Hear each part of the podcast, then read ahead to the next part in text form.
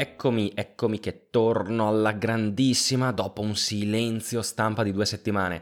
No, in realtà il problema è stato che non ho avuto davvero tempo di mettermi a registrare, e questo per una settimana, e la seconda invece non avevo niente da dire, quindi ho detto inutile mettersi a registrare qualcosa di noioso eh, o sul quale non sono abbastanza informato. In particolare per quelli che mi seguono su chiocciola capitolo primo su Telegram, eh, avevo già annunciato che avrei registrato una puntata dedicata al sette tre sette Max, e la puntata è questa qui. Eh, mi sono un po' informato, mi sono fatto le mie idee, quindi adesso ho qualcosa da dire. Prima però voglio fare un breve excursus su quello che sta succedendo nel mondo Apple. Avrete visto che sono usciti nuovi iPad, sono usciti oggi, proprio oggi che sto registrando, sono usciti nuovi iMac. Eh, tutto super interessante, se non per il fatto che reputo comunque eh, una sorta di livellamento della gamma, no? Come con l'iPad sembra che siano, con l'iPad Air siano andati a colmare quel forte gap che c'era tra l'iPad versione diciamo scolastica, quello normale, e l'iPad Pro, eh, quindi eh, per dare una fascia centrale ci sta. Tra l'altro, se ci pensate, hanno uniformato la gamma degli iPad eh, con gli stessi nomi della gamma Mac, quindi Air, Pro e normale, quindi MacBook, MacBook Air, MacBook Pro. La cosa mi rende felice perché questa cosa qua io l'avevo già predetta, diciamo, sono il Nostradamus delle, delle uscite di Apple. L'avevo già predetta qualche anno fa che avrebbero sicuramente uniformato il naming eh, in maniera che fosse tutto coerente anche sulla linea iPad. Mi fa piacere, io sinceramente ho un iPad, l'ho già detto, di, di due anni fa ormai, l'iPad duemiladiciassette penso.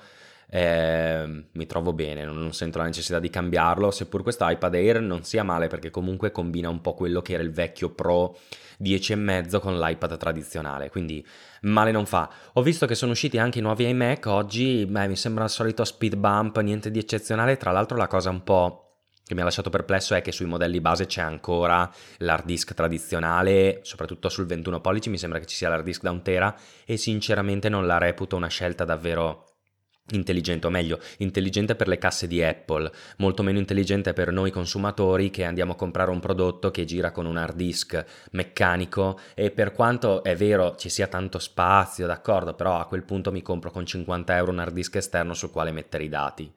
Quindi insomma, bene ma non benissimo, direi, ecco, tipica espressione milanese che ho ereditato. Andiamo al nocciolo della questione, tre minuti, di, tre minuti di introduzione su quello che sta facendo Apple. Tra l'altro c'è il venticinque un evento che però penso che sarà solo, eh, solo qualcosa di, di evento, proprio di media, di, di probabilmente un loro servizio di streaming video, eh, non lo so, però sinceramente mi, mi interessa relativamente poco.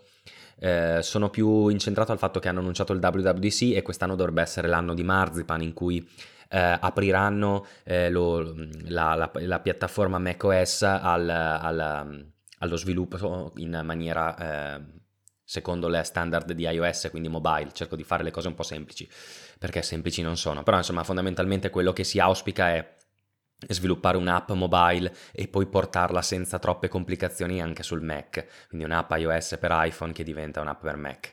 Sarebbe una figata, considerando anche il fatto che io sto riscrivendo Price Radar in Swift, e quindi questo mi fa molto piacere perché potrebbe arrivare pure sul Mac nel frattempo, quindi molto interessante. Ma veniamo a noi, veniamo al concetto, a quello di cui voglio parlare, a quello per cui tra l'altro è nato capitolo primo, per fare degli approfondimenti, non per dire news su Apple che ci interessano, mi interessano, ma fino a un certo punto.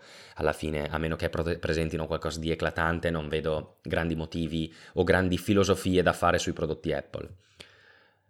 sette tre sette Max. Praticamente questo aereo qua, che è precipitato ormai una settimana, due fa, non mi ricordo neanche, dell'Ethiopian Airlines, è precipitato secondo le stesse identiche modalità eh, di eh, un aereo che è precipitato alcuni mesi fa in Indonesia, ovviamente stesso modello, sette tre sette Max, non mi ricordo esattamente la sigla, sigla finale, mi sembra otto o nove o entrambi questi modelli che hanno questo problema. Eh, ovvero salgono in quota, dopo poco che sono saliti eh, sbarellano, nel senso che cominciano a ondeggiare e il pilota sembra che non riesca a riprendere il controllo dell'aereo. Ho letto alcune teorie un po' complottistiche su questa cosa, eh, dove si diceva che appunto il sette tre sette Max è stato realizzato da Boeing. Forse sono anche vere, eh? Non ho verificato fino in fondo perché mi sembrava un po' troppo complottista, però dove questo sette tre sette Max sia in realtà, come dice anche il nome, eh, la versione più grande del sette tre sette, quindi che abbiano riusato mh, tutti gli stessi motori e le stesse componentistiche del sette tre sette, però su un corpo mh, di aereo comunque molto più grande. Eh, io non sono un esperto di aviazione, non me ne sono mai interessato, però ovviamente la cosa già mi dà qua da pensare, perché se tu prendi gli stessi motori del sette tre sette e li monti su una roba più grossa, ovviamente qualche calcolino di dinamica e di aerodinamica forse lo devi rifare. In ogni caso sta di fatto che sembra che sia un problema software, eh, quindi non un problema umano, perché ovviamente due aerei e, e tanto meno meccanico, e due aerei uguali identici che, che precipitano, eh, la motivazione o è l'aereo che c'ha qualcosa di meccanico che non va o qualcosa di software. Però se andate a vedere, io sono andato a vedere su Flight Radar ventiquattro, c'è proprio il grafico dell'altitudine di questo aereo e lo vedi che c'è qualcosa che non va, perché ondeggia proprio, fa una, una sinusoide e, e si vede che non, non c'è un umano dietro, sembra che sia una roba proprio di software, e questo l'hanno anche detto perché comunque si era già stato analizzato anche il caso della, della, della, dell'aereo precipitato in Indonesia. Quindi dopo ovviamente questo aereo hanno proibito la, la circolazione a tutti gli stati ovviamente, e Boeing adesso ne sta...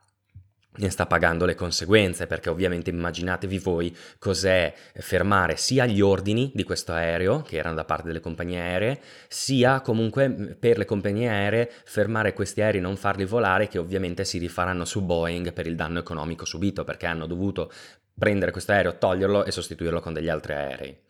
Comunque torniamo alla questione del software. Eh, la cosa che mi, mi viene in testa, che mi circola in testa, che mi son fatto, no, a parte il fatto software non software, poniamo il fatto che sia un pro, davvero un problema di software questo dell'aereo, eh, il dibattito che me ne, che me ne esce è: ma qual è, eh, diciamo, la, la, la, l'equilibrio, diciamo, tra il controllo che ha l'uomo sulla macchina e il controllo invece che opera la macchina? Mi spiego meglio: qual è quella linea di confine che separa il controllo umano dal controllo automatizzato via software? Eh, qui siamo di fronte eh, a un caso in cui sembrerebbe che i piloti non siano riusciti a intervenire e a sovrascrivere le operazioni della macchina, che ha preso ovviamente delle decisioni in base ai dati che le venivano forniti di altitudine, di velocità, di qualsiasi parametro aerodinamico, e li ha combinati con un algoritmo che gli ha detto: guarda, l'aereo lo devi far andare così per farlo star su. Quindi controllo del software che prevale sul controllo invece umano, che a mio avviso invece dovrebbe avere sempre l'ultima parola. Uno sgancio completo della macchina, soprattutto su mezzi di questo tipo, penso che sia, non dico indispensabile, anzi dico indispensabile, perché comunque mi permette al pilota schillato che fa il suo lavoro, che sa, eh, conosce l'aereo, permette di prenderne il controllo. Qui sembra che il controllo eh, l'uomo non, non, non avesse, non ce l'avesse, ecco, quindi che fosse un problema software. Quindi qual è la linea di confine? Quale, qua, dove dobbiamo fermarci? A me questa cosa fa venire in mente un sacco di altri scenari, perché a parte l'aereo, pensiamo anche alle automobili, a quello che sta facendo Tesla. Per carità, finora non hanno sbagliato niente, non ci sono stati incidenti, però queste macchine sono davvero pochissime rispetto alla quantità di quelle controllate dall'uomo. È vero che anche gli uomini si schiantano perché vanno ai centocinquantamila all'ora e, e quindi, cioè, voglio dire, forse una macchina è più intelligente della media delle persone che circolano in macchina, però comunque io sono convinto che ci debba essere davvero uno studio sul quale sia la linea di demarcazione sul controllo uomo-macchina, perché noi stiamo andando verso tutte queste cose automatizzate, verso queste macchine automatizzate. Io Già mi immagino quando tra qualche anno, ed è, ed è una cosa imminente, con il cinque G arriveranno la, arriverà la possibilità di fare delle operazioni, e parlo di operazioni mediche eh, importanti, ovviamente all'inizio in via sperimentale, da remoto. Cioè, con queste tecnologie qua potenzialmente potremmo avere la possibilità di farci operare tramite una macchina da un medico che si trova magari negli Stati Uniti e voi siete a Milano. Questa cosa qua ovviamente ha delle complicazioni allucinanti in termini sia tecnici che etici, perché voi mi dite: ok, il medico fa l'operazione dall'America, bellissimo, tutto super figo, perché io ho il dottore figo che mi fa l'operazione, ho pagato magari anche un casino per farla. Ma supponiamo che il nostro medico negli Stati Uniti sia il super esperto che non sbaglia niente e fosse un errore nella trasmissione dati che interrompe un movimento, oppure che sbaglia a interpretare un input e quindi la macchina durante l'operazione fa una mossa diversa. Lo so che sembra uno scenario fantascientifico, però ci stiamo avvicinando qua a un punto in cui la tecnologia potrebbe mettere davvero a rischio eh, quello che sono le nostre certezze, eh, le nostre comunque eh, diciamo eh, cioè finora è che, è che questo, questo è un argomento che finora la, la macchina solitamente ci ha sempre salvato, no?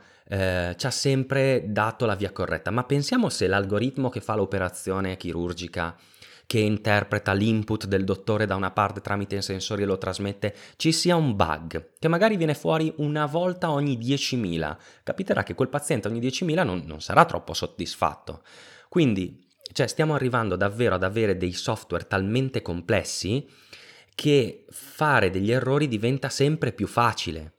E purtroppo non sempre l'uomo ne ha il controllo completo sopra queste cose. Pensiamo ai sistemi finanziari. Altro esempio assurdo. Praticamente ormai è tutto software. Cioè, la nostra economia è praticamente in mano a dei software e a della gente che mette dentro dei soldi e ne toglie da una parte e dall'altra.